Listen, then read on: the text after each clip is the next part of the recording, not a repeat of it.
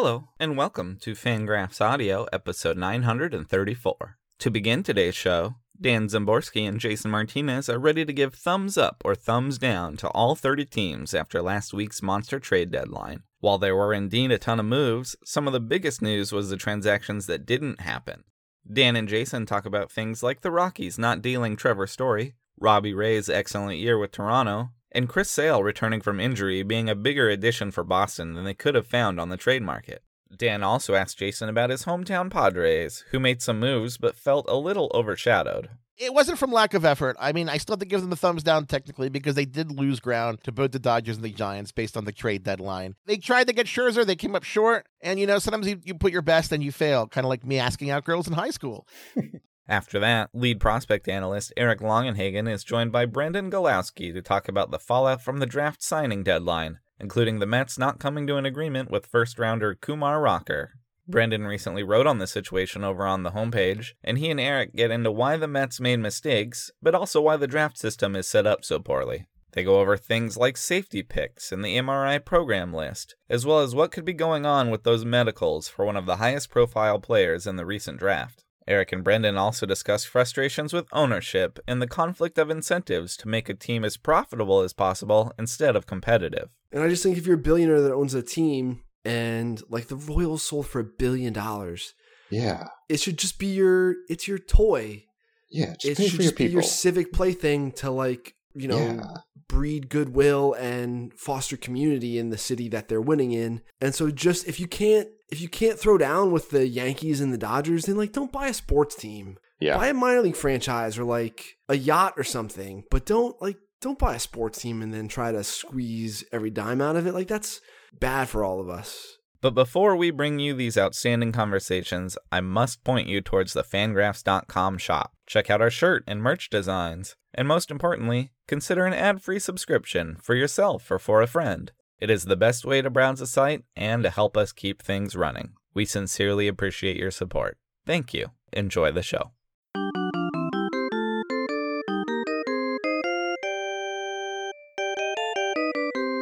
Hi, I'm Dan Szymborski here for Fangraphs Audio, and we are here to talk the trade deadline. That deadline that passed last week and allowed us all to sleep over the weekend. I'm joined today by Jason Martinez, who spent about 73 hours a day updating the roster resource depth charts, updating the Fangraphs depth charts.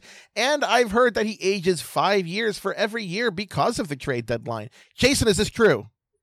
Ah, it's getting the yeah. I, I'd say so. Let me, uh, you know, doing the math, yeah, pretty pretty, pretty much. I, I think so, and especially this this deadline, man, it was fun. It was exciting. It was like everything that I thought it, could be, just because so many big names were potentially available. You know, you you can look at all those teams and you go, these guys are probably out of it.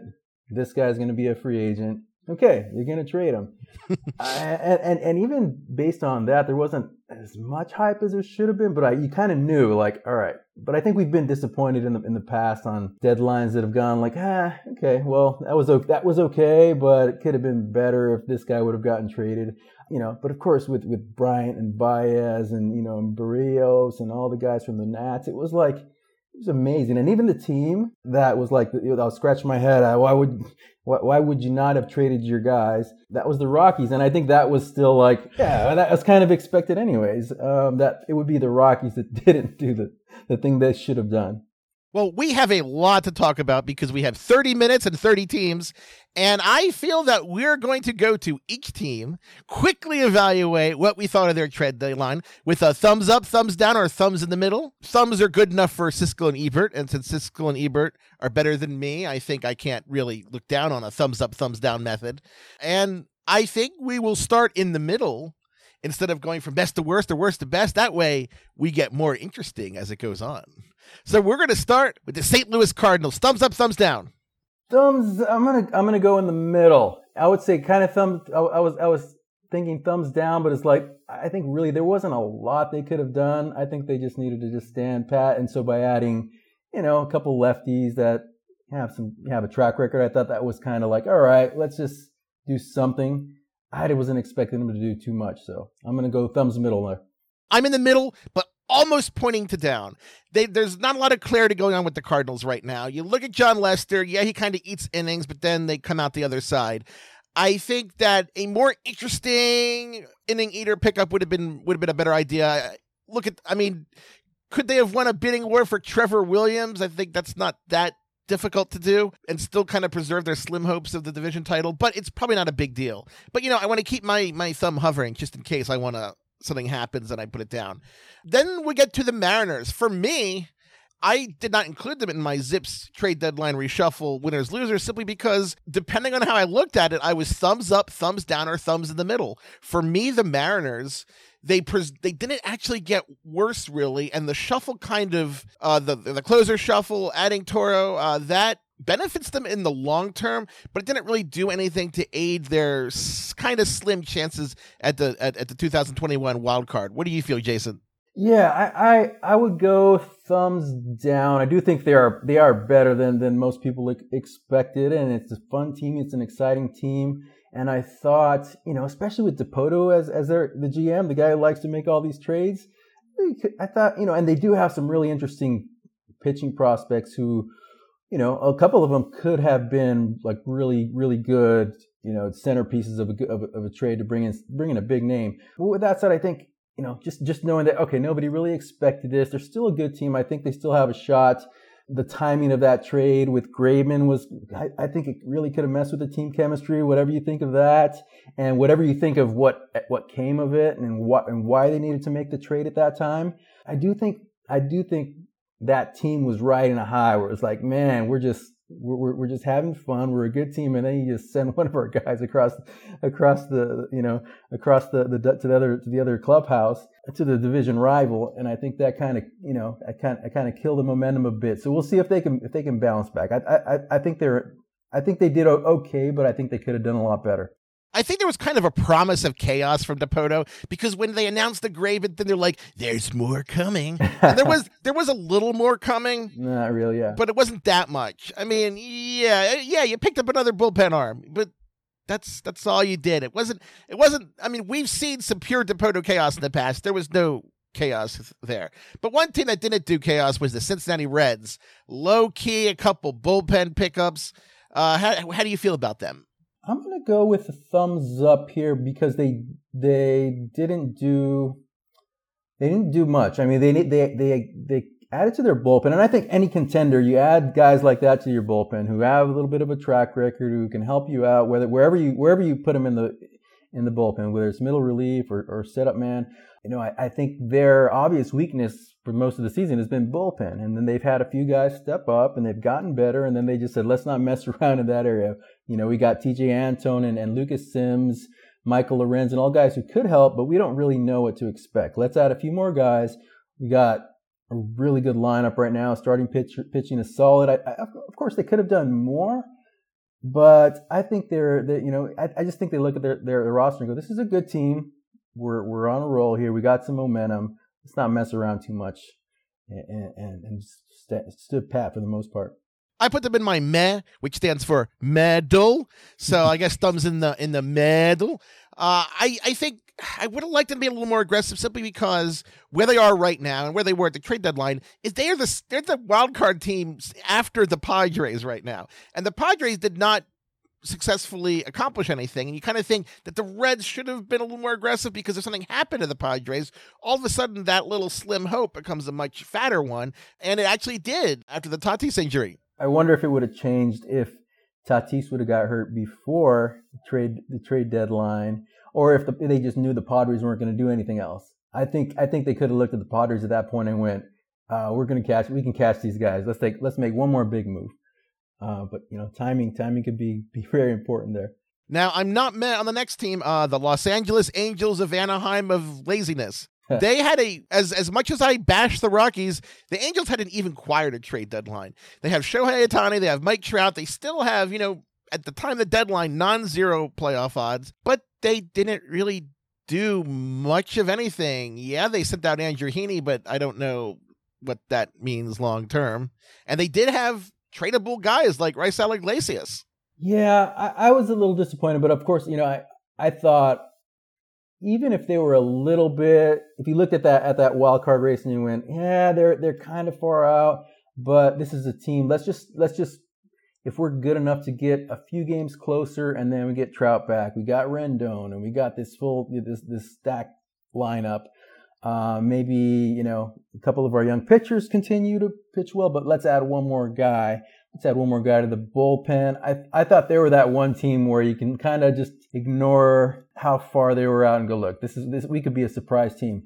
And yeah, they didn't. They kind of were. They, they they took the attitude of we're selling and they're going to go to a lot of younger guys now. Obviously, like the rotation is a bunch of bunch of young guys. They're going to give them give them a look. They called up Jo Adell. They got Brandon Marsh there, so they're obviously sellers. Well, they obviously were were not looking at the, the roster as being non-contenders, but they didn't make any trades. So I was surprising that they kept Iglesias, or that they just that they, they just stood stood right in the middle and was like, eh, well, we're not really sure, which is what the Cardinals did. Um, and, and I don't have a problem so much with that, uh, but I do I do think the Angels could have gone either way a little bit more aggressively. Now, a team that was braver at the trade deadline was the Phillies. You thought I was going to say Braves, but I wasn't. so the Phillies, it, it, it, looked like they were going to be quiet, but in the last minute, they you know they brought in Kyle Gibson, and that's a, that's a big thing for the rotation. How do you feel about Gibson? Yeah, th- thumbs up on, on this one here because it, it improved to you know, and, and, I think it wasn't. I think most people weren't expecting them to to to shuffle things around after, but it gave him that opportunity to do this. So, you know, you got a bullpen that's kind of a mess. And so you add Ian Kennedy and you go, this guy's, you know, even if he's just one of the guys in the, in the ninth inning, he's going to be solid. He's like, we kind of know what we get here, and the other guys can kind of figure things out. And Ranger Suarez is, is, is doesn't have to take on the full share of, of, of saves.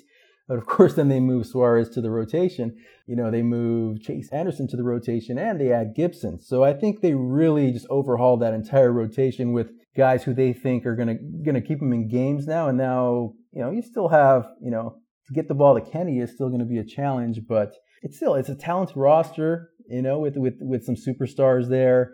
How far how close are they in the wild card now? They're like right behind Cincinnati. Where are they? Oh no, they're still a 500 team only two and a half out in the East. So yeah, they're they're yeah. I I, I like what they did. I mean, it, there wasn't much else they can do to the to the offense. But yeah. So yeah, yeah. You upgrade upgrade the rotation, upgrade the bullpen. Yeah, can't argue with that. Yeah, Freddie Gal Galvis, which is kind of an under the radar thing. He can you know help out around the infield later in the year. Yeah, and they didn't give up a lot for Freddie Galvis. Uh, it's it's a it's a good pickup when you're not spending a lot for it. Uh, now that brings us to Cleveland, the soon-to-be Guardians. I'm still getting used to that name. I still see Cleveland Guardians. I wonder, oh, do they have a soccer team? Because it, it just it just sounds like a soccer team to me still. But but that's for another day. They they did a they did they didn't do a lot this trade deadline, but they did do a few trades. They got rid of Jordan Luplow. They got rid of Cesar Hernandez. You know, some other minor moves. One that kind of goes under the radar, but they did acquire uh, Myles Straw, who will probably be the starting center fielder for a team that has struggled to put together an outfield in recent years. They're probably in the middle for me. I'm still not sure how I feel about the possibility of them creating Jose Ramirez. I'm not sure if it's necessary now, but I, I still don't kind of see where the team is going. So thumbs in the middle for me. Yeah, I'd, I'd say I'd say middle. There wasn't much. I mean, I, I think the guys that they could have traded away, they they they did trade away. You know, the Eddie Rosario, you know, Cesar Hernandez. I think knowing all they have a bunch of different options coming up, uh, middle infielders. So you know, even though Hernandez hasn't, you know, that six million dollar option for next year, I think they looked at that depth coming up and said, look, we got we got some guys to, to fill that spot there. You know, adding Myles Straw is interesting, but it's also like, and I don't, maybe they they just really really like Myles Straw. They have a bunch of, of those outfielders that are like, you don't get too excited about. It's just like, all right, this, this is another guy who should get a get a chance to audition here. Is it, you know, whether it's a Bradley Zimmer, uh, you know, like Harold Zimmer, Mercado, Daniel Johnson. They they have a lot of guys that you know they're they're they're getting a shot, getting a shot, but there isn't really anybody who you look at and go, okay, this guy's definitely going to be part of our 2022 lineup. You know, maybe they think of Myles Straw that way. So we'll see. I think yeah, I think they're you know by holding on to to to Plesac and Civale and Bieber, and you know with all those injuries, they couldn't really they, the value couldn't have been very you know it wouldn't have been enough to trade them right now. But I think they can look at that team in the off head into the offseason and go, okay, we got three really good starters. And you go, got these two young guys, or a few young guys in the bullpen, and then we got a few guys we can build around the lineup. So at least it's a start. Who knows what you know how aggressive they're going to be in the offseason if they're going to add any anything to the payroll, but um, I think they feel just pretty comfortable knowing you're going to go into the offseason with at least a solid foundation there. I kind of thought Hernandez was gone because, you know, the best way you can highlight who you got for Lindor, you know, both Rosario and Gimenez, is to trade the second baseman. So that way you can play both of them. I think that has to play some factor. Bradley Zimmer, you know, if I didn't know better, I would assume he's like 35 now because he's kind of been around, but not really the starter for like, it feels like a decade, uh, even though I know that's not true. Uh, it's just that time has gone very weird since the since COVID started. Uh, that that that brings us to the Atlanta Braves, who I'm super positive about. They did not, you know, get a major superstar. There was no Max Scherzer, there was no Trea Turner, but they did do a lot. They pretty much built an entirely new outfield from scratch. They they they picked up a, a, a top reliever. I like what the Braves did. I, I I was prepared to hate their deadline, but I, I like what they did. I like Richard Rodriguez. I'm happy with the Braves. Yeah, same. I'll give I'll give them a thumbs up. And, and the thing is, you know, it's it's disappointing because you look at their record and you go, okay, they're under 500, just lost their best player for the season, and then you go, but wow, we're like right right there. What do we we gotta gotta do something? And and so yeah, and they and they didn't like half-ass it. They they win. They, they're like they got four outfielders. They got they got Pederson, Duvall, Soler, which I thought was a great great pickup because you just never know what that change of scenery is going to do. And he had shown some signs of, of breaking out of it, but his numbers were terrible. So you know you don't have to give up a lot for this guy. And then you also add Rosario, who can help out as well. And then you got a couple young guys in that rotation who are stepping up. Toussaint, Muller, you know. So I think I think there's you can be you know be upset about being a sub 500 team and being without your best player, but yeah, they're still looking at it as we we got a chance here, and anything can happen. There's something always very depressing about the Pirates, considering where they are. But I, I like their deadline. I thought the the return for Frazier was reasonable. I think people were kind of unrealistic if they expected someone to pay Frazier or pay for Frazier as if he were a five win player.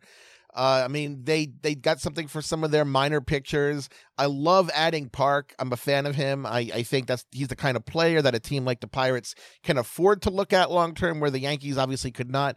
Uh, so even if they're kind of cynical, depressing, and cheap, it's it's still a thumbs up for me. Yeah, same. And I think you know they needed to trade Tyler Anderson because he's going to be a free agent. They got got a pretty good catching prospect for him. He added another young pitcher who was kind of buried on the depth chart in, in, with with Atlanta and Bryce Wilson. So now you got just another guy to throw into that mix, and you got a couple more months to just audition a bunch of guys. And same with that bullpen. Even though even though you could have had Rodriguez for two more seasons after this, you didn't need to trade him. I thought you know the timing was was good. His his value was never to be was never going to be any higher. And so you just pull the trigger and then you go, all right, this this is it. We got two months. Let's evaluate everybody we got here, and then we can see see what we do in the off season. Does Oakland get an A? Not literally, because this is a thumbs up, thumbs down system. Oakland gets yeah, uh, yeah, I I I, I think so. I, will give them the thumbs up, and they're they're going for it. They're way beyond the point of of like I mean they've been they've been a good team for a long time. So making moves like you know, giving even give away a great pitching prospect like Luzardo. I'm not even sure if he's a, considered a prospect anymore, but he's still a young pitcher with a ton of upside. So for, for, for two months of Marte, yeah. I love the Lizard King. I think that for a team like the A's that kind of relies on certainty and not really wild gambles because they don't have the the payroll to cover up wild gambles. I can understand them not waiting for a a, a player like Luzardo simply because of the, of the risk involved. Uh, I think that there's other. I think the Marlins are better suited to that, honestly. And I think it's, it's, I think it's a fair return. It's tough because there are questions. His upside, of course, is huge. It it could come back to haunt them, but there are a lot of scenarios out there. If if, if multi universe theory is actually correct, there are a lot of universes out there where he's a reliever for a few years and he's out of baseball by thirty. Uh, so I'm I'm I'm thumbs up. I like what they did. I also like what the Blue Jays did. They didn't do anything super shiny with the bullpen. They they they picked up Hand especially, and he's not the Brad Hand of several years ago. He's just depth at this point. But I love Jose Berrios, and I think that the thing about him is that it's I think it's a bigger deal for 2022 than 2021. He's a nice to have this year, but I think this is essentially them getting their starting pitching shopping done a little bit early. Oh yeah, definitely. I mean, and that's the thing. You, you it, it does both. It accomplishes two things. Accomplishes like like sure we're we're kind of far out here. and The the chances of us getting to the playoffs aren't great, but it's a fun, exciting team. All eyes are on the Blue Jays when you know with with that lineup with Vlad and, and Springer and and Bichette and all these guys. That lineup is just so much fun. And then you, you you look at that that pitching staff and you go, yeah, you're not quite there. But then you add Berrios and you go, okay, the rotation looks strong. Uh, bullpen st- still needs some work. We added, we added two veterans in Hand and Soria. But also, like, yeah, now what do we look like going into the off season? I mean, it's going to be it's going to be a lot, you know, and all these guys, a lot of these guys are young. Like they're only going to get, you figure, especially in the off season, Vlad's going to, you know, going to get better. Bichette's going to get better. Some other young pitchers can, you know, can possibly help out. But I think, I think you go into that off season knowing that you got, you got Berrios, you got Ryu, and and then you, you know Manoah, and then you go from there. With Robbie Ray being, becoming a free agent, you know Steven Matz, it, it would have it wouldn't have been the same thing without you know you, you, that would have been the entire focus. We need to add starting pitching. We need to add starting pitching. They already added their their number one right there. Is Robbie Ray going to ask for a tight pants clause in his next contract? Yeah, he can ask for whatever he wants. Or will the team require him to wear tight pants? They'll bring out the special like spandex pants that he has to wear. Yeah, whatever he's doing is working, man. I I think yeah, I, I think he has to stick with it. Now, a team that shouldn't stick with it, the Colorado Rockies. In the interest of economy of time, thumbs down and and picture a barfing sound. you know, once once I saw that, I, was focused as a Padres fan. I was focused on Jon Gray. Like that's the perfect guy for for us pitching in the NL West. I just need a guy who goes six innings and doesn't get you know and can give up you know two three runs. Just he's just quality guy. He's gonna be a free agent. He won't cost a ton. And then when I saw that quote, he was like, I don't, he's like, I, I want to stay here, man. I don't want to leave. Come on. I don't want to go anywhere. I was like, oh, well, I mean, nobody's going to want to acquire this guy. And that's cool if he wants to stay with the Rockies. But like, you know, usually players are like, ah, yeah, I want to get into a playoff race. Let's do this, you know, but he, you know, you have, you have your reasons. And so you go, okay, well, I guess they're not trading that guy. But yeah, we'll just so so you still got the Trevor Story deal that's going to go down. It'll be interesting to see what happens, and, and then they just they didn't trade him, man. I, what what the heck? I can't I can't I can't imagine what was going on behind the scenes there. I think the playgirl profile of a Rockies picture wants to stay with the Rockies is, you know, turn ons, weed, turn offs, World Series rings. now, a team that does have a lot of World Series rings, that was a good segue. San Francisco Giants, who picked up Kris Bryant uh, to add to their their roster, leading the league in in wins. Yeah, thumbs up all, all the way. And it was it was starting to become pretty scary again as a Padres fan. Again, because you go, okay, these guys aren't that good. They're gonna they're gonna slow down. They're gonna slow down. At some point, you know, Padres and Dodgers are just gonna go right past them. And it never quite happened. And then then it got to the point where it was like June, and it's like not only are they not slowing down, they're gonna add an impact player at the deadline. And of course, that's what ends up happening. And it gave away two prospects for Bryant for two months or three months of Bryant, and, and they're not either either one is a top prospect, decent prospects. But yeah, I mean, for them to add Kris Bryant to this already immensely talented team, I, I think, uh, yeah, they're they're in good shape, really good shape. It's a wonderful roster fit simply because he plays third base now with Longoria out, and then there's a perfect spot for him in left field uh, uh, when Longoria is back. Uh, assuming Longoria is back, unless something has happened that I have not heard about. But I, I like the Bryant signing. And I, I, I do kind of like what the Diamondbacks did. I, I think it was realistic to trade Escobar. They didn't really have a ton of players that were logical to trade. So I think they're they did okay. So thumbs slightly up. I mean, but it wasn't super exciting.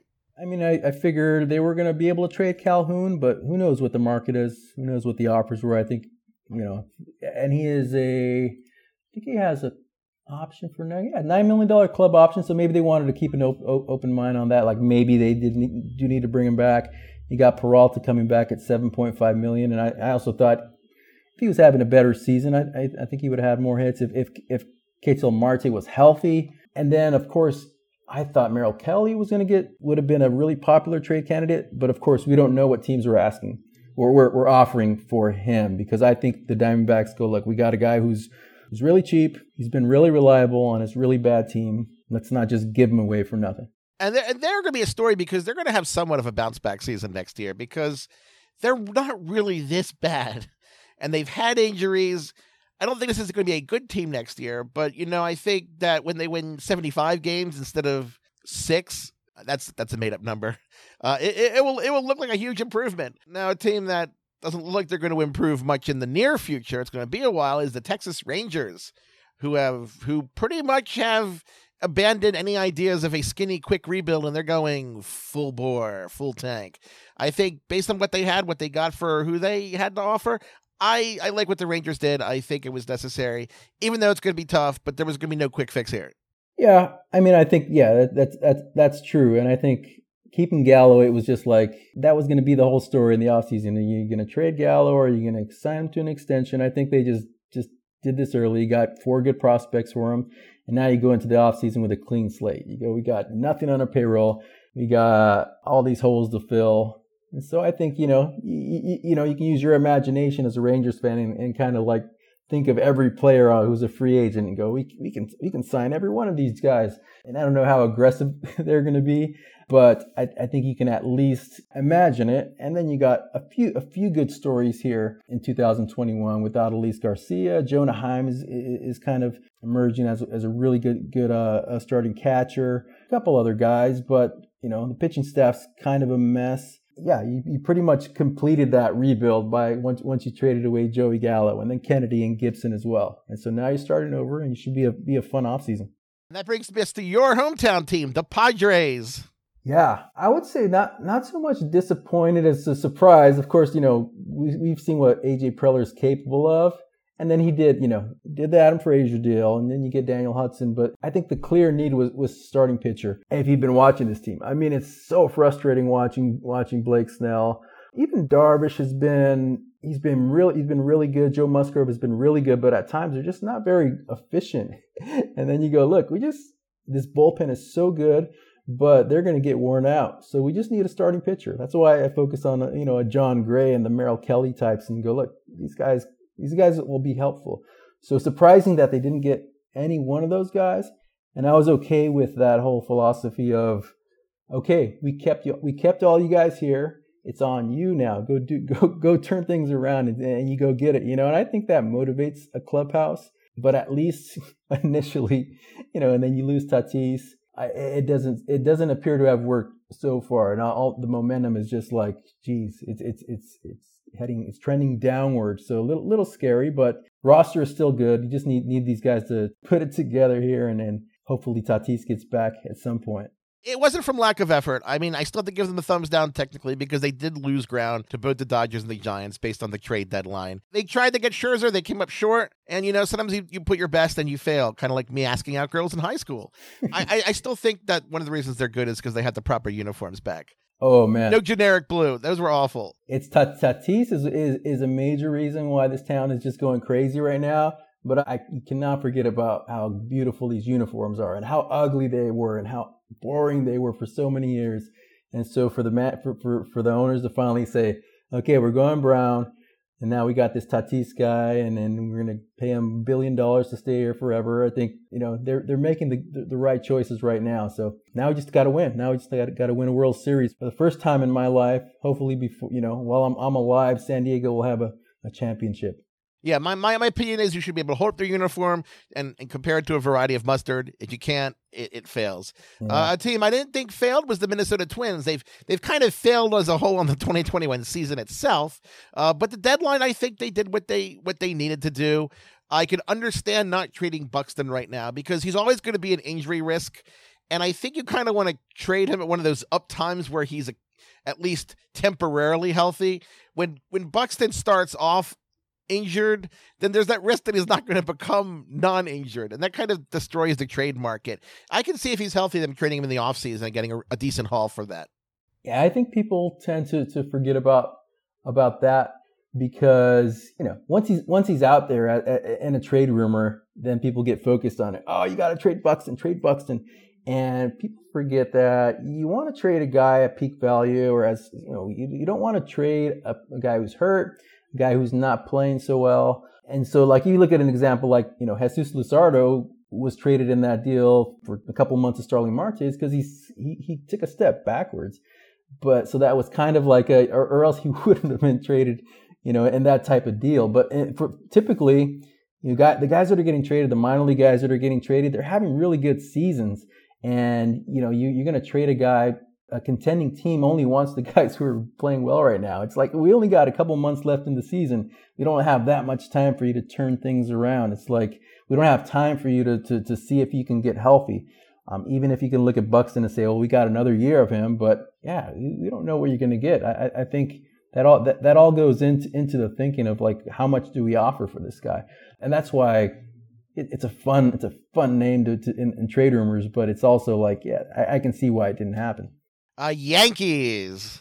Yeah, I love that first lineup they rolled out. They did with the was it a Judge in center, Gallo Gallo right, Stanton in the left. It has power, man. And then and then I, I realized at that point I go, oh, they didn't trade Luke Voit.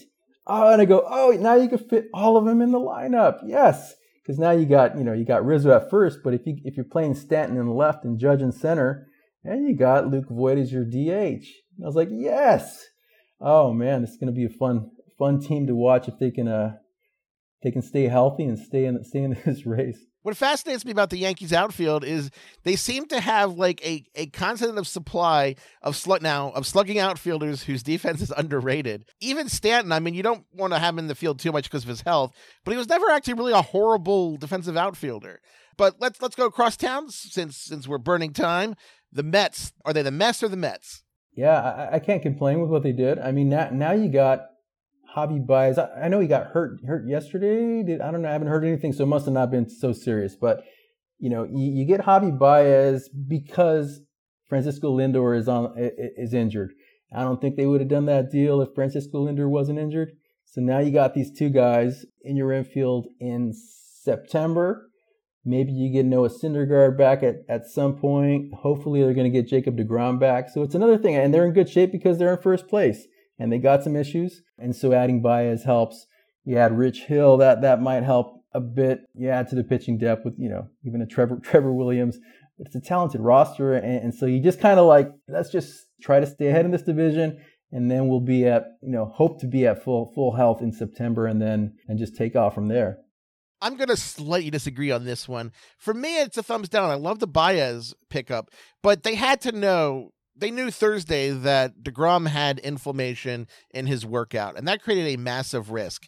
And I think they needed more certainty than you can get from Trevor Williams and Rich Hill, who have questions of their own. I think that they needed to get another starter and a more ambitious one. Maybe you can't beat the Dodgers for Scherzer, but there are other options out there. So, considering they lost ground to the Braves and Phillies, that's just where I am now.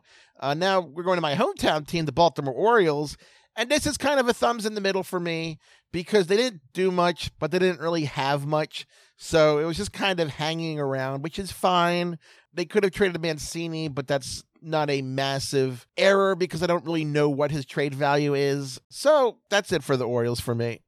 Yeah, I mean, John Means is the one guy you could have looked at and said, okay, this guy can get it's a pretty pretty decent uh, package of prospects, but you know he's been hurt and I don't think they want to trade him anyways. I mean, they have a few interesting relievers who are all, they all have several years left of, t- of club control, and I don't think any of them stand out as like this guy is just having a great year. He can help us, you know, the seventh and eighth inning right now. And so, you know, guys like Paul Fry and Cole Sulser, they're, they're, they would be nice middle relievers on a lot of teams. So there wasn't much to do, Eh, you know, at all, and they were, they don't have any free agents to be either. So yeah, they didn't have to do anything unless you consider Matt Harvey that guy. He's he's going to be a free agent, and he has been pitching well over the last what couple two starts. Yeah, the scoreless scoreless innings. Matt Harvey, the Dark Knight. It wasn't enough to entice a, a playoff contender.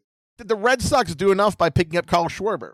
Yeah, I, I think so. I didn't think they had to do too much. I mean, yeah, you, you, and everybody keeps saying this, but it's you know, Chris Sale is better than any any any guy they could have traded for, and it sounds like he's he's doing well on his on his, in his comeback. He's going to be I don't know at least 16 months removed from Tommy John surgery when he when he when he makes his his uh, 2021 debut.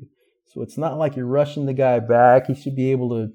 I don't know if he's going to be able to go six, seven, eight innings, but you you get you're bringing back one of the best pitchers in in baseball, and you and you're you know at the you know you were at the top of the division until the Rays just swept you. And so again, timing. You know, may, maybe if they would have fallen behind three or four days ago, maybe they would have done a little bit more. But um, I, I, think they're really counting on on Sale coming back and helping them out. I love the bullpen is, is deep. The lineup is, is talented. Yeah, I, I, think I think they're counting on, on Sale as the guy who's going to to uh, really really really set the pace in September, get them into the playoffs. Now the Marlins aren't going to the playoffs, but I liked what they did. I think they have a really, really fun future rotation. Well, they have a they have a fun current rotation, but adding Luzardo to the mix, they're a team that has the depth that they can sort through who's healthy, who's not, who needs to move to the pen, who can stick as a starter. I think the Marlins could have the best pitching staff in baseball in two years and win 80 games because their offense stinks. But I like the pitching. Thumbs up for me. Yeah, and this is what, and I think it's a great strategy. You want to stockpile all these, these this pitching, right? These young pitching.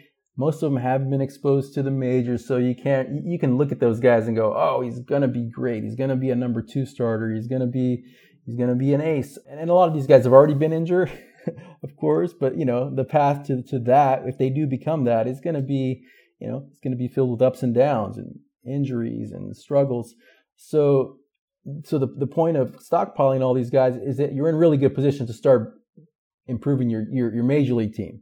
And so I think it'll be interesting to see this offseason if, if you start packaging some of these younger guys because they got some really, really good arms that are like right there already, you know, and then you got Sixto Sanchez if he's healthy, and you got, you know, Edward Cabrera and Jorge Guzman who've been come, you know, battling injuries, but, but probably probably see some time in, in 2021. And then the double A rotation is stacked right now too with Max Meyer and Jake Eder. So yeah, to add Luzardo to the mix, I think they're they're putting themselves in position where you know, look, not all these guys are gonna, you know, actually most of them aren't gonna gonna be able to help out, but you're gonna get a lot of these young pitchers who are to be part of part of your next winning team, and then a lot of them are to be used to add your next, you know, two or three uh, hitting stars.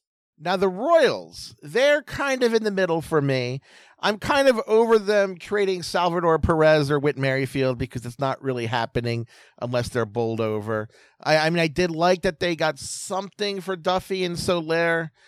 I, I would have liked to see Carlos Santana traded. The team didn't do much for their future or their present, so I can't give them a thumbs up, but a thumbs in the middle for me on the Royals. Yeah, definitely in the middle. There wasn't a lot they can do. It doesn't seem like there was much of a market for Carlos Santana type, especially you know he, he's he's still signed through next season. You know you got to be pretty excited about Bobby Witt Jr. joining this team. I'm not sure if it's going to be this year, but you know just I'm not sure. And you know I think the latest quote on Adalberto Mondesi from from Dayton Moore was like maybe we can't count on this guy as an everyday player anymore, which is discouraging. But he's just stating stating facts. This guy's always hurt. Um, if you had if you can look at 2022 and go like we're going to have Mondesi, we're going to have Witt, you know, we still got Merrifield, Salvador Perez. Yeah, I mean, you, you could be pretty excited about something. You know, as far as they they have a few young pitchers who haven't really, you know, Daniel Lynch is up there now. You have a couple other young guys. Jackson Kowar had a couple bad starts. So yeah, I mean, I, I think there's a lot of work to do. But yeah, there there really wasn't much they could do at this deadline, so I can't really give them a thumbs up or a thumbs down. Okay, how do you feel about the Brewers? Um, Brewers, I, yeah, he had, added Eduardo Escobar, which was which was uh yeah that that's a big move, and it allows them to use somebody like Luis Urias, who is you know who's versatile. He can play second, he can play short. You don't have to start him every day. Although he was, you know, he's a young guy who was kind of, you know, he, he was he was for the most part holding his own there. But now you add this veteran, established third baseman who's, who's going to be in the lineup every day, and that that only makes your lineup better. That's that's that's it's important there, and and they got a bunch of guys who can, you know, even, you know, like in the beginning of the season, they had what, what are you going to do with all these outfielders? Jackie Bradley Jr., Lorenzo Cain, Yelich, and Avisail Garcia. You have too many outfielders, and now you know you even got a guy like Tyrone Taylor who's playing every day over Jackie Bradley Jr. So th- things change, man, it, and it's just just add as many as many good bats to the lineup as possible. And you see this with with the Yankees and the Dodgers and the Padres. You know, it's just like give your manager a lot as many options as possible and let him write the lineup out. You got all these guys who can who can. He's got a ton of, of, of, of numbers that you can look at and go, look, this is the best lineup for today against this pitcher. So You don't worry about who's who's going to play where or how much somebody's going to play. So I, I, like I liked what they did there, and the and the, the pitching staff is already in good shape with, especially for the postseason. I'm in the middle on the Brewers. I like Escobar. I think there were probably better fits out there for him. I would have liked to see the Brewers go for a more explicitly first base option uh, than kind of shuffling. I think Urias is, is fine at third. Uh, another team I'm in the middle with is the Detroit Tigers, who are very quick for me because not really anything happened. So that's the Tigers. Yeah, that, and I actually, you know, when you think of, of a rebuild, you know, you, you go, well, we're going to start trading away our players who have any any value who are close to free agency. We're going to focus on on stockpiling prospects in the minors, and then you're going to have a few bad seasons, but you want to establish that winning culture, right? You want you want the next step is like we we got to we got to win games and not just get used to losing all the time.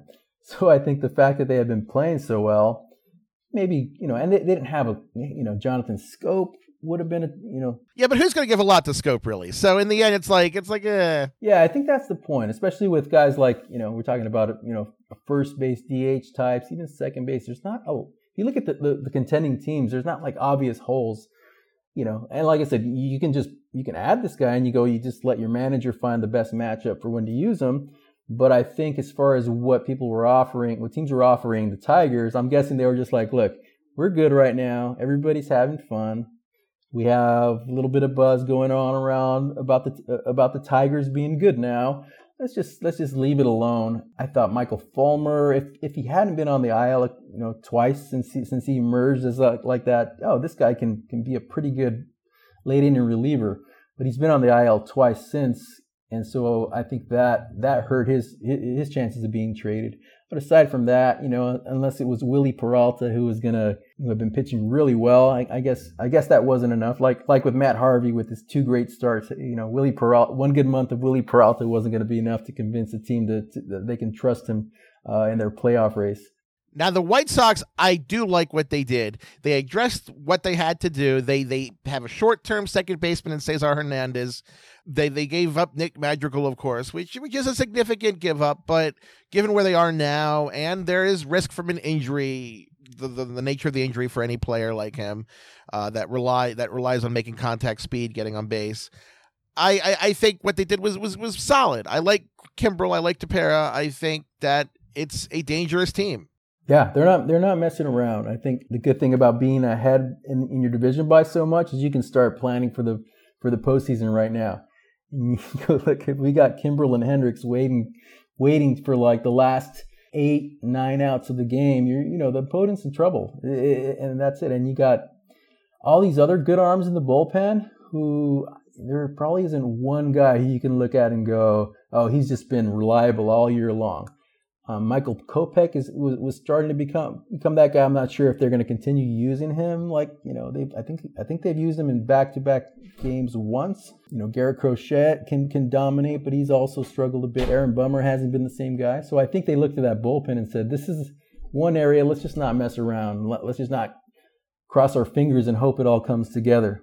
We're just adding the best reliever uh, to, to you know one of the other best relievers in baseball. So I, I like what they did. Obviously, aggressive and just just said Let, us just go for it. So so to be green and save gas, which is drive uptown to the Cubs, you you think that they did enough? You think they got enough in return for everyone, essentially? Yeah, I thought. Yeah, I, I think you know you, you don't want. I think half measures are kind of like kind of just just what what really turns off a fan base, right? So even if, if you're trading away all these stars, I think for the most part the fans are gonna they're gonna get over it and they're, they're gonna understand when you just if you want to hold on to all these guys just because of what they've meant to your team and then they leave as, as free agents i mean they're gonna leave anyways I, I think you know if you look back to what the, the royals did you know they held on to to to Hosmer and, and, and Cain and all these guys became free agents and left. They didn't get much for, for any of those guys. And I think it was like, all right, well, these guys did a lot for the city and we wanted to keep them, but we didn't. I, I think they did a good job to get what they can. And they're, you know, obviously they traded away Yu Darvish before the season because they needed to start start improving their their farm system. The farm system was barren. So I think they continue to do that. I think it's going to be an interesting offseason to see how quickly they start putting money back into it. But yeah, I'm, yeah, I say I say go for it, man. I am not into this these half measures, all in or all out and I think the Cubs have a lot of let's say rope with their with their uh, fan base simply because you know they have the World Series. Mm-hmm. They've done this before and it worked out, so I think they get a lot more forgiving for that. And and and really, Wrigley Field always draws, no matter how bad the team is. It's it's not like the fans are especially fickle. They can always draw well in Wrigley. They they'll always make their money, even though they've never ever made money ever, according to the ownership. uh, I I think they did what they had to do. It's tough, but you know, rip the band-aid off.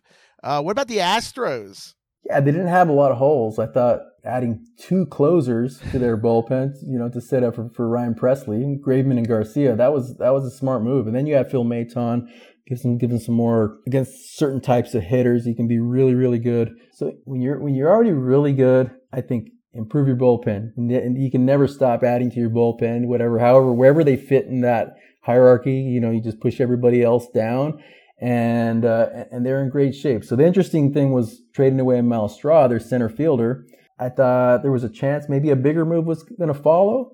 Uh, but yeah, maybe they just really like Chas McCormick uh, so we'll see. We'll see if, if Jake Myers gets to play there at all. But yeah, it's, it looks like they basically traded away Myles Straw to give the job to Chas McCormick. I go back and forth on the Astros. Sometimes I think, oh, they did fine. Sometimes I think, yeah, I'm in the middle. Uh, they're they're they're tough for me. I would have liked to see just a more a safer starting pitcher addition, but nothing major.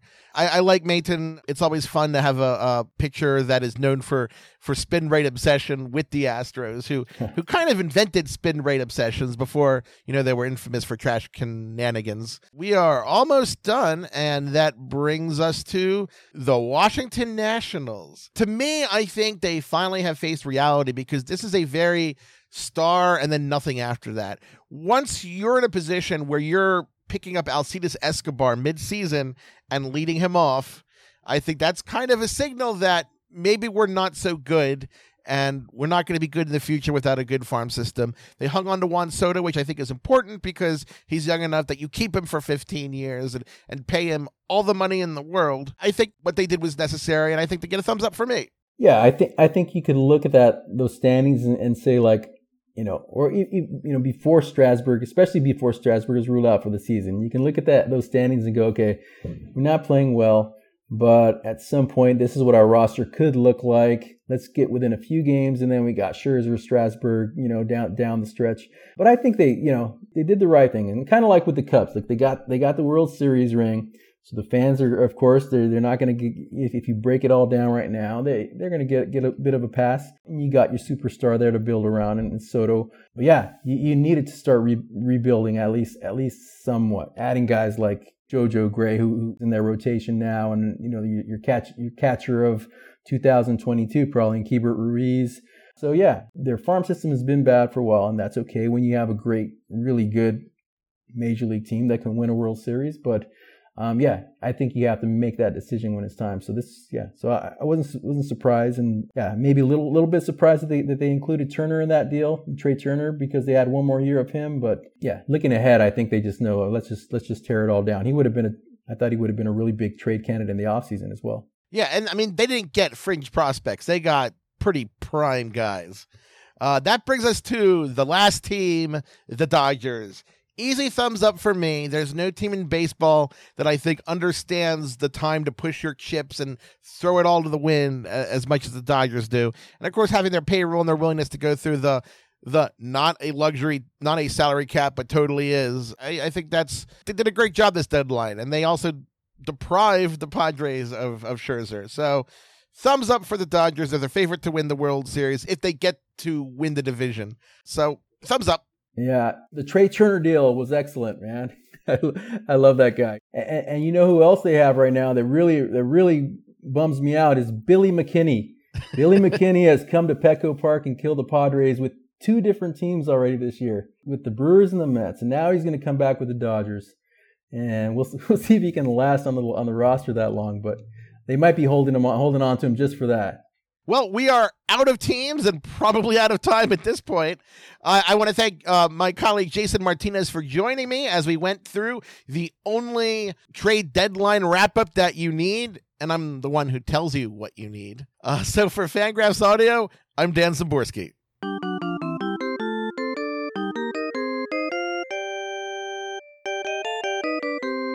And now on another Fangraphs audio segment, I lead prospect analyst Eric Longenhagen, and joined by Brendan Gawlowski. Brendan, how's it going?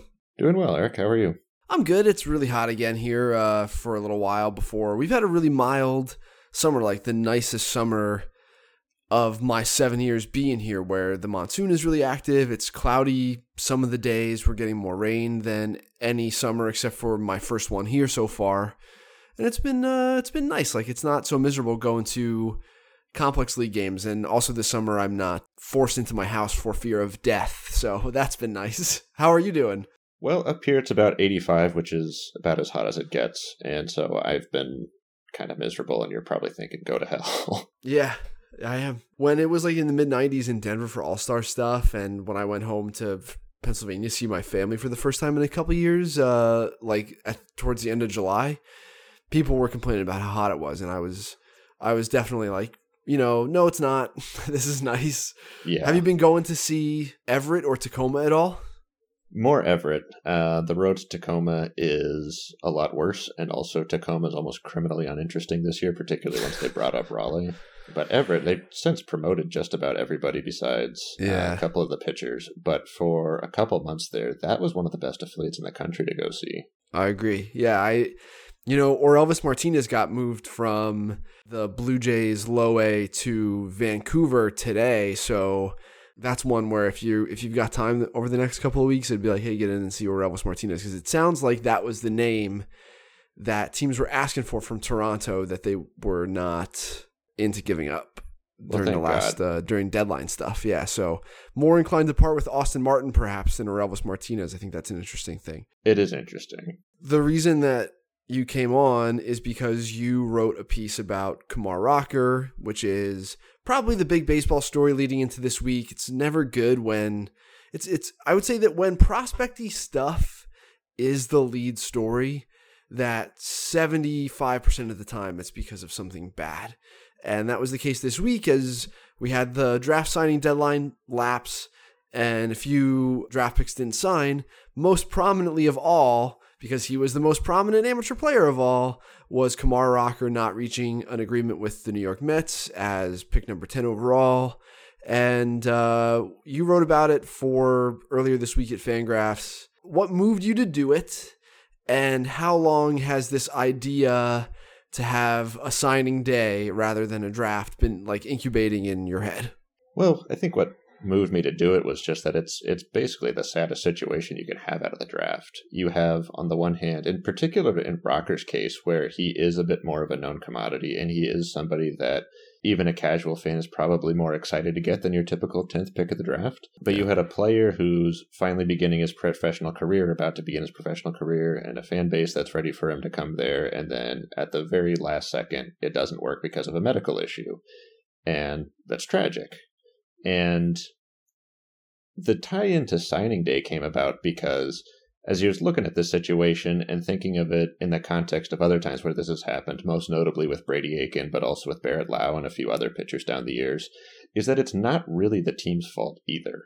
And the Mets in this case saw the medicals, you know, they're not they're not not signing Rocker, you know, just because, eh, well, maybe he's going to need, you know, surgery sometime down the line. They must have been really freaked out by this which suggests that they would not have wanted to sign Rocker if there was a more open market solution and they could have gone and pursued somebody else. And on the on the flip side, maybe some other team could have seen Rocker's medicals and said, well, you know, it's maybe not the, the cleanest elbow or shoulder that we've ever seen, but uh, we think we can work with it. And if he needs surgery, he needs surgery. And it just seems like there was a better path forward for both teams where Rocker could still begin his professional career where the Mets could go find somebody that they actually wanted to sign, and that the system at present didn't do anybody any favors. Yeah, and I think people can generally agree on all of that. Like, just for the sake of anyone maybe listening who's not totally up to date on all the little nooks and crannies that impact what has occurred here, there's a an MRI program that prospects can enter into, and it protects them in a way where, in order for the team to receive a compensatory selection in the following year's draft for not signing a player, if they enter the MRI program, then the team has to offer them 40% of slot at their pick. Which, you know, if you're a player and you haven't felt pain and you've been pitching okay, and you don't feel the need to get like a preemptive physical, then you shouldn't submit to this MRI program. And in fact, almost all major prospects do not submit to the MRI program. It's generally thought amongst agents and players camps that like submitting to the MRI program can only hurt you or is at least more likely to hurt you than it is to help you. That like any 22 year old who's thrown a baseball really hard for the last half decade or so is going to have some amount of wear and tear and that alerting teams of this is is only bad.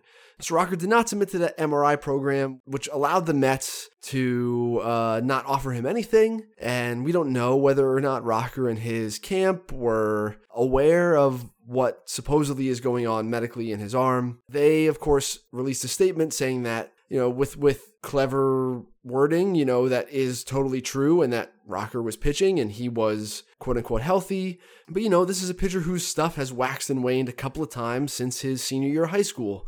It's not shocking to me if something was on medical because it wouldn't be shocking to me if something was on any pitcher's medical. And I do think that I agree with you that if the Met, the Mets did not mortgage the rest of their draft having anticipated that they were going to do this, at some point they made a difficult decision that was look, we'd rather have the 11th pick in next year's draft than this guy who we sacrificed the rest of our draft class for right now.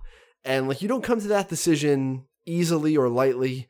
And really the story here is that this is the the system that's been put in place largely because the owners wish to suppress salaries and point toward competitive balance as the reason for having a draft. You know, this is why there's a draft at all. And it is totally bizarre that in our country where there's no other business that operates this way, do we find it acceptable to, for sports to to continue to, to do this where the worst team picks first in the name of this competitive balancing? There's a my sports economics textbook in college was written written by a man named Rodney Fort. The title of it creatively is Sports Economics, second edition. Okay. So like there's a study in this book that basically debunks the notion that the draft creates any so, sort of competitive balance. Okay, especially in baseball, where now my logic is taking over and not the textbook. Where like how how much money your your team is pumping into player dev, especially lately. Largely, what is dictating what you get out of the draft anyway. The teams like the Dodgers and the Yankees are just the ones that are pumping out the best guys and ultimately sign or acquire somehow the most talented guys and it's not the draft itself, especially in baseball where there's so much lag, is not a driving competitive balance variable. So that's bunk. No. But yeah, we it's totally also, agree. yeah, it's a it's at best a Byzantine route from A to B on the draft to a productive big leaguer. And you mentioned the player development as a primary reason why, but also just naturally the vagaries of the sport and the propensity to get injured throughout the course of your minor league career makes it makes it pretty challenging. And I think you can also it's one of those things you don't even need a study to debunk that I, the idea that competitive balance in the draft is not is not really a major factor there. If you just look at this year's first round where, you know, one of the top five, 10 talents slips all the way to 16 just, you know, because and then the Boston Red Sox of all teams end up with a top player. It doesn't doesn't really mm-hmm. feel very balanced at that point. Yeah, some of the baseball draft timing dynamic is at is at play there. But basically, if you look back at like Stephen Strasburg signed in the 09 draft for 15 million, like he got a big league deal. He got a seven and a half million signing bonus, and then like 2.5 million a year for the next three years.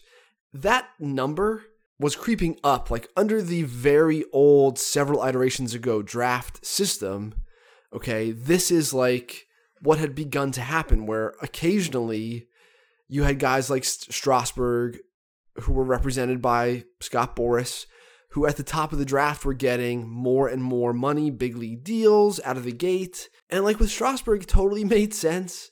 And he lived up to it in every feasible way, right? Even amid a couple of severe injuries that required surgery, and everyone was happy. But Major League Baseball eventually whittled things down to the draft system that we have now, where there's like capped bonus pools. And the most the top of the market can get is like seven, between seven and eight million, basically, is like how much the best guy in any given draft is going to get for his bonus. And then similarly on the international market, you had an arms race occurring basically where there was a race to spend as much money as you could. And so you had like the Dodgers international class that is still subject to an FBI Department of Justice investigation surrounding human trafficking of Cuban players. And then you had like Luis Robert being getting in under the wire before the new rules came in. And, you know, Yoan Moncada basically were like tens of millions of dollars between how much the player got and then how much teams were paying in the overages were being laid out for the top of the market for international players. And then as soon as the rules changed, Shohei Ohtani got $3 million as the top of the market guy. And Jasson Dominguez got $5 million at the top of the market rather than what Moncada and Lubob got. And like all of this is because CBAs were renegotiated and the Players Association is part of the problem here too because they have zero incentive. Only the only members of the Players Association are people who have played Major League Baseball, and so they don't have true incentive to aid the minor leaguers' plight and the amateur players' plight, and that's part of why we've ended up here as well. It's pretty disgraceful when you think about it, and not the situation as a whole is, but also the players' role in it is actually very cynical. And you know, the only value that the draft has to the current crop of players is as a set of things that they can give away in future negotiations. And so their only interest in maintaining anything on the amateur side is just for you know the 2027 agreement or the 2032 right. or whenever and it's it's not a great situation and i would expect uh, do you think there's going to be hard slotting at some point because yep. that that wouldn't surprise me at all yep i think there will be hard slotting and an international draft yep and that those are two feathers in the cap of the players union right now to like hand over to the owners during the next round of negotiations. Someone somewhere who's better at understanding the financial mathematics of this situation offhand will tell you exactly like relative to relative to like let's say pre-arb salaries probably changing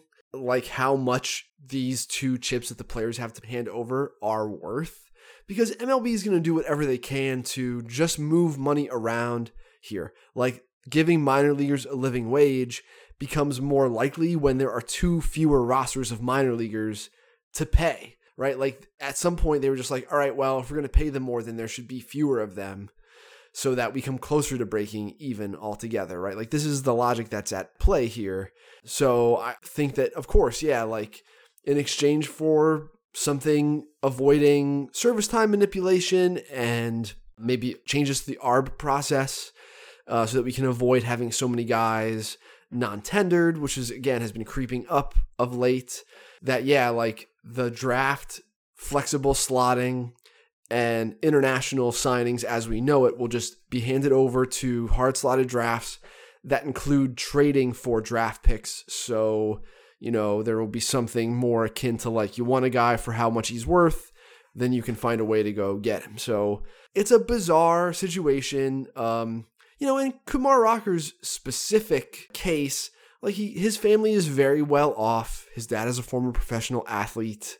This is not like life altering money for the family in a in a way that the same way it would be for like most other players or most right. other people. And that's again like this is part of the baseball issue is that like there's a huge it's a socioeconomic gap that's being created by like the burden of the processes in place now on when it comes to like amateur scouting, like prep baseball report and perfect game and places that require you to like fly and stay in a hotel and pay for this and that team dues to get nice uniforms and uh, you know just to find nine plus other kids with cleats and gloves and all that other stuff. Like, you know, you're talking about well off families in well off areas. And it's furthering, you know, some of the socioeconomic divide in baseball that can also be mapped to racial lines. And yeah, in Kumar Rocker's case, that's not exactly true. Like in Jordan Lawlar's case, it wouldn't have been true. But yeah, we had a couple other guys who didn't sign in addition to Rocker. Obviously, it's like it's egg on the face of everybody involved except for the kid who can't help that his arm is maybe not healthy allegedly but anybody who at any point was was like pushing the kid whether it was college coaches or his agent like rocker's stuff at some points during his amateur career has evaporated. It happened when he was a senior in high school which is how he ended up at vanderbilt in the first place. And then we had he had no sophomore season really because of covid.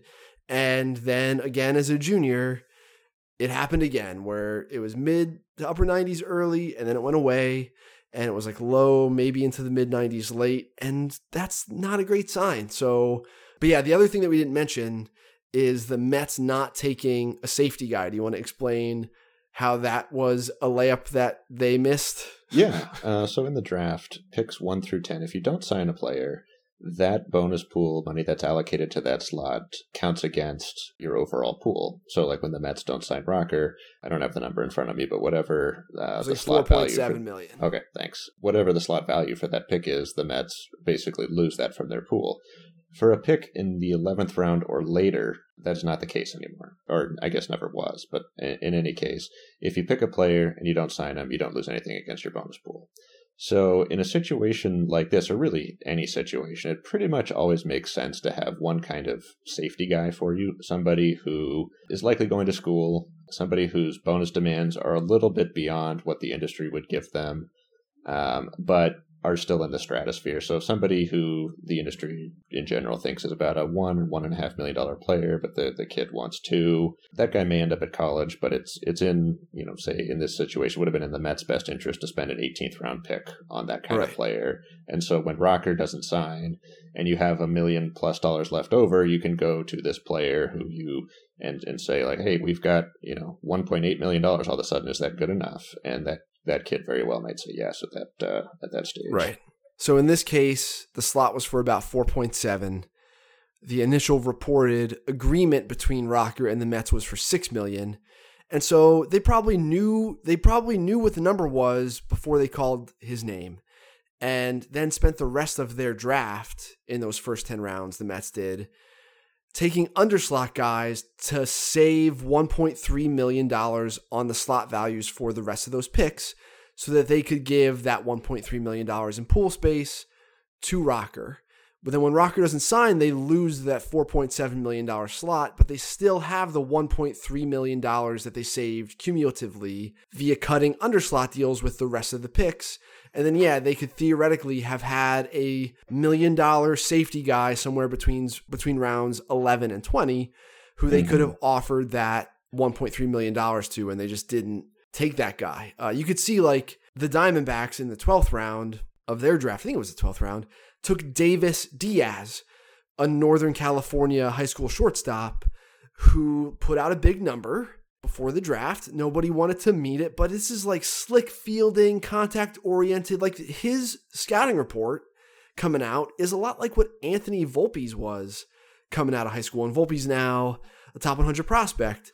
And so, like Davis Diaz in the 12th round, when it was clear he wasn't signable there for the Diamondbacks, was clearly them taking a safety guy in case Lawlar, their first round pick, doesn't sign, that they can at least pursue a deal with Davis Diaz. And like, yeah, it's it's a pretty easy call to do that. And again, like this is a sign, this is a sign that the Mets didn't anticipate this unraveling, that they were good faith actors in this. There have been times in the past where like particular executives, in the case I'm thinking of mentally right now, with a couple of teams, have whacked a bunch of high school arms medicals.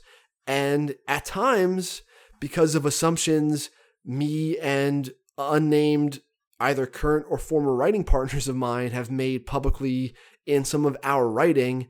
Like we've had the agents of those players who failed their medical coming out of high school come at us pissed, like as if like the team was acting in bad faith when they took the player initially. They whacked their medical on purpose to try to squeeze their bonus down a little bit and fit one or two more overslot guys into the pool later on. But yeah, this is like there are some people who, if you follow them as decision makers across the game, like, huh, that's weird that this many guys, high school arms Mhm. especially, have like failed medicals coming out. And it's like, oh, so many of these guys. And like, if I listed you the names, a bunch of them you'd be like, that guy's been totally healthy. And then some of them you'd go, oh no, I, I could see that guy failing a medical. Like, it is a mixed bag. You know, Mhm. like, who's an example? Like, James Paxton failed his medical coming out. And if I told you that, you'd be like, oh yeah, like James Paxton's had a bunch of pretty significant health issues during the course of his career. I guess I could see him reasonably failing his medical, but like it's not totally true for everybody. So, Right. but in this case, like the fact that the Mets goofed this other part of it so badly, and this is objectively like they messed up bad not having a safety guy. This is draft 101. There's basically no reason for any team to not do this at some Yeah. point in those last 10 rounds. Yeah, there's got to be a million dollar prep arm who you like somewhere who's going to school. Even someone who Mhm. you just have valued at like six, seven hundred k, who you just go give him a million bucks, and then you've got another like four hundred k to give to like a junior college guy you like, or something Mhm. like that. Like in, you know, and again, like if you sign anybody between rounds ten and twenty for over one hundred twenty five k, then that overage counts against your pool, and that's this like the room for cream that you've created. It's almost the thinking about it that way. It's like if you're going to do a big overslot deal, you want to do it the way the Rays, or not the Rays, the Padres did with like Cole Wilcox and Hudson Head, and like the Mets did a couple years ago with Matthew Allan, where you're blowing it out in like the third round because that's where like if you don't sign the guy and you do take your safety guy, the slot you're losing in the third round isn't as big as pick 10 or pick 7 Mhm. you know, or wherever Carter Stewart went. Like you're losing a slot in round three rather than in round one. And I think that that gives you some more flexibility because then your safety guy can be like a real dude because the slot you're losing in the third round is more like 750K instead of, you know, 4 million or whatever. Right. Do you have any other thoughts on the other two guys who didn't sign, Alex Ulloa or Judd Fabian? Fabian seems like I mean the the obvious connection here uh, to go way back in the draft would be to somebody like Matt Laporta, another Florida Gator who had a, a disappointing junior Yeah. season and then went back. I'm always surprised when they when players like that do go back, just because I, I feel like I would want to get the clock running on my professional career. You know, even if the signing bonus isn't what I you know what I was hoping it would be, just because that missed year is such a you know such a sunk cost essentially. Yeah, the rumor is that it was a 500k gap between what he wanted and, and what the Red Sox were willing to give him, and that like what the Bo Sox were offering was pretty close to slot, maybe a little bit above. hmm So it's going to be interesting. He was young for the class, so it gave him a little bit more leverage. But instead of being 20.9, he'll be 21.9 on- during next year's draft, which is going to look old compared to the other guys. Like he'll go Yeah. from being one of the younger guys one of the older ones. He's got to just not strike out so damn much next year, and he- has a chance to go in the top 20, which is basically what. Uh, you know, if he goes in the top 20 next year, then he'll have made the right decision, basically. Probably, probably. But you're right. Like, if you're, don't you want to start your 40 man clock? Don't you want to get, if you're really going to blow it out and make a lot of money as a pro baseball player, it's because you cash in in free agency and you've just, you're either going to succeed or you're not, I think. I think that's it's more if you're going to bet on yourself to use kind of the term that's tossed around for guys who don't want to sign those pre-arb deals. The bigger bet on yourself is to just sign and get into pro ball and put yourself in a better Right. position to make money down the line. Right. Yeah. That's the other thing that's like puzzling about, you know, like kids going to school early or pulling their name out of the draft. And again, a lot of times it's like Tanner Witt, who went to Texas, who could have had like 2.5 million close to the back of the first round in the 2020 draft, ended up going to school. And like he comes from oil barons or something like that. like, you know, it's just the type of people who end up being able to do this are, it's always because it's like, oh, well, if you break and don't make any money, like it's fine. hmm But yeah, then Ulloa.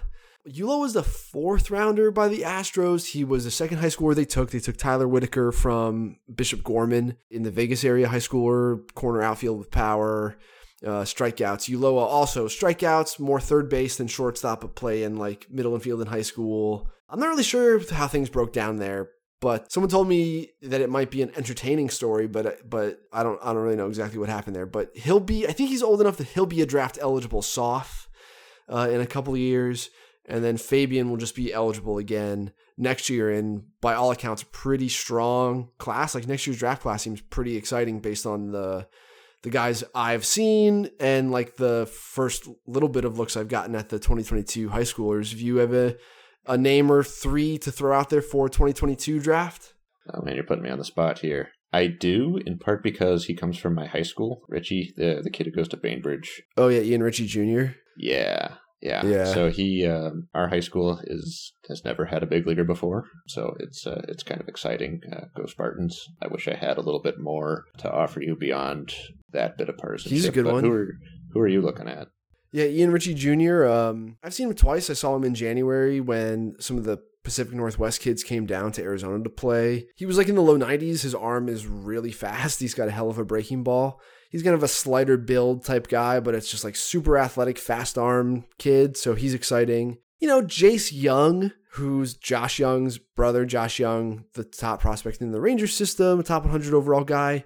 Jace is built just like him. He's he's a lot like him in many ways, except he hits left-handed and has kind of like a cool. He's got one of the cooler swings in baseball right now. Jace Jung does, so that's a big name. And then Elijah Green is is also an already famous name from the high school group of next year, where it's like seven raw power, seven runner. But the dude struck out a third of the, struck out a third of the time in varsity play during the spring. So I think the hit tool piece is sort of lacking there, and that early on that he there there was like some hey if this guy were in the 21 draft that he would just go first. I don't think that's true. I don't think that like that's going to be true for for next year either. I think not that Elijah Green sucks. He's going to get paid a lot because he's got seven raw and he's a seven runner.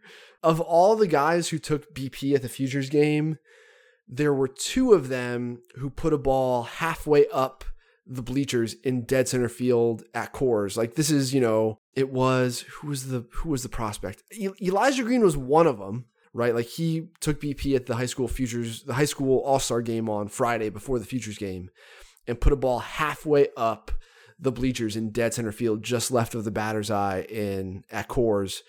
And now I'm trying to think if there was one other dude who did it during the futures game BP, and I think was it Baty? It might have been Brett Baty or Rutschman. It was someone ridiculous where like this high school underclassman and the guy who hit the ball the furthest during futures game BP like shouldn't it shouldn't be the same. Like it's not normal the amount of power that this kid has. The name that like, and we have to update the future draft boards here. I gotta like throw Judd Fabian and stuff on there and Kumar Rocker. I still Termarr Johnson, the shortstop from Mayo High School. You know, like the Southeast is loaded again. This is the 80 grade bat speed kid in the class is Termarr Johnson, whose breaking ball recognition is kind of scary. So he's officially in that like Khalil Watson was this year, except Johnson's been known about for like a couple of years, but is in that same like, wow, look at this kid's bat speed. That's unbelievable. And also, he's corkscrewing himself into the ground, swinging and missing at breaking stuff in my looks. Uh, and then Andruw Jones's kid. Andruw Jones's kid, who's also his name named Andruw Jones, is incredible. He's incredible. I've seen him play center field. I've seen him take infield at second and short.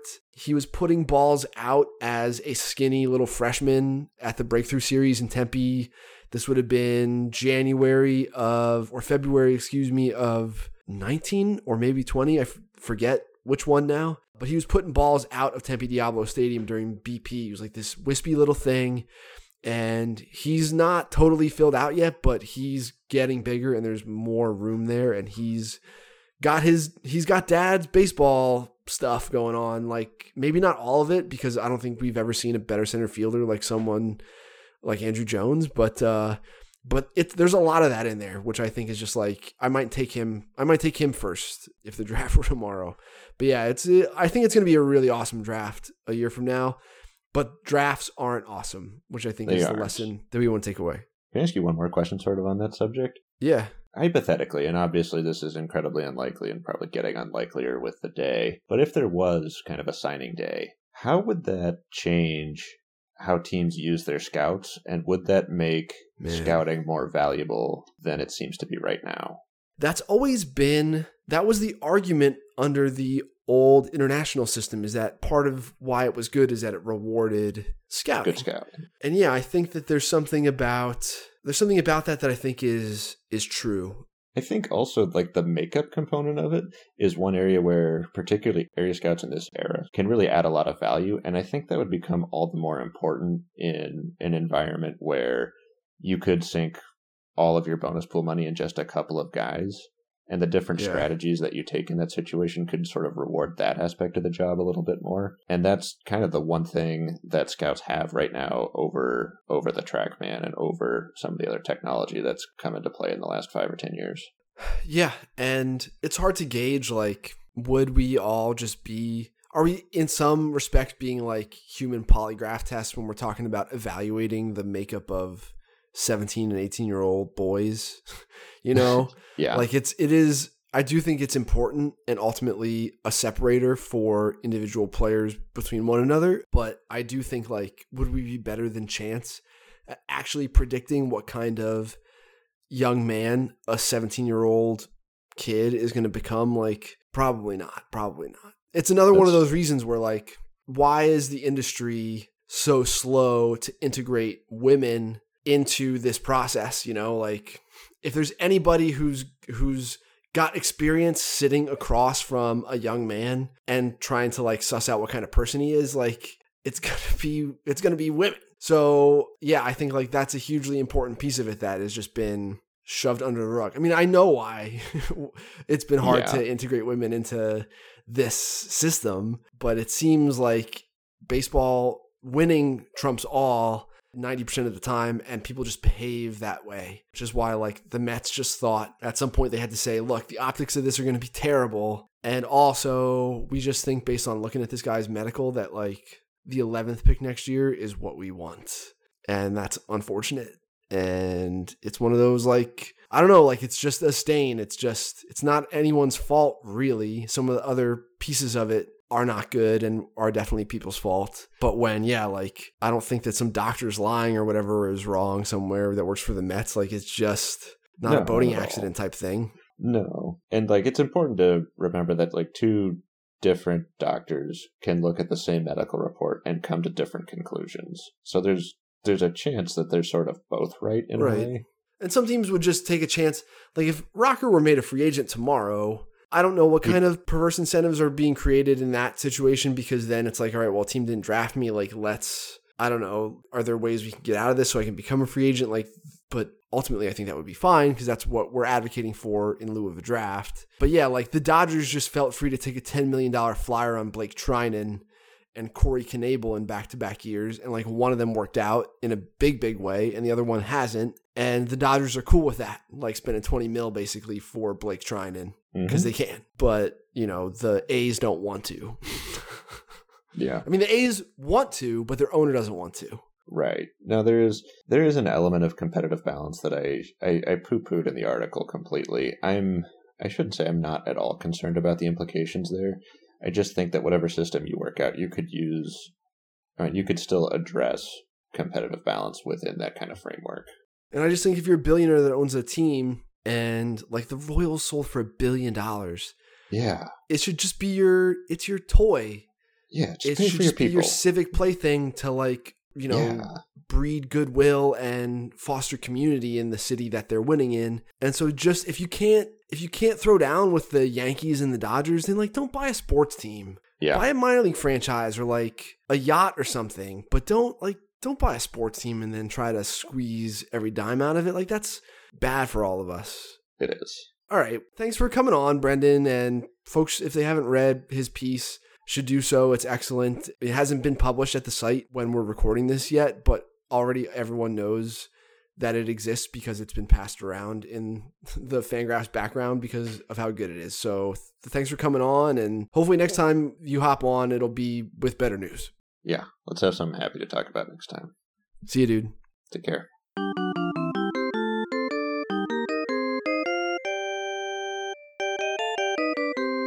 This has been Fangraphs Audio. We hope you enjoyed the show. Make sure to check out that fangraphs.com store and get one of those ad free subscriptions for blazing fast load times. And check out the Fangraphs newsletter. It's a great free way to hear about what we have going on at the site. which is plenty. We hope you have a good weekend, and we'll talk to you soon.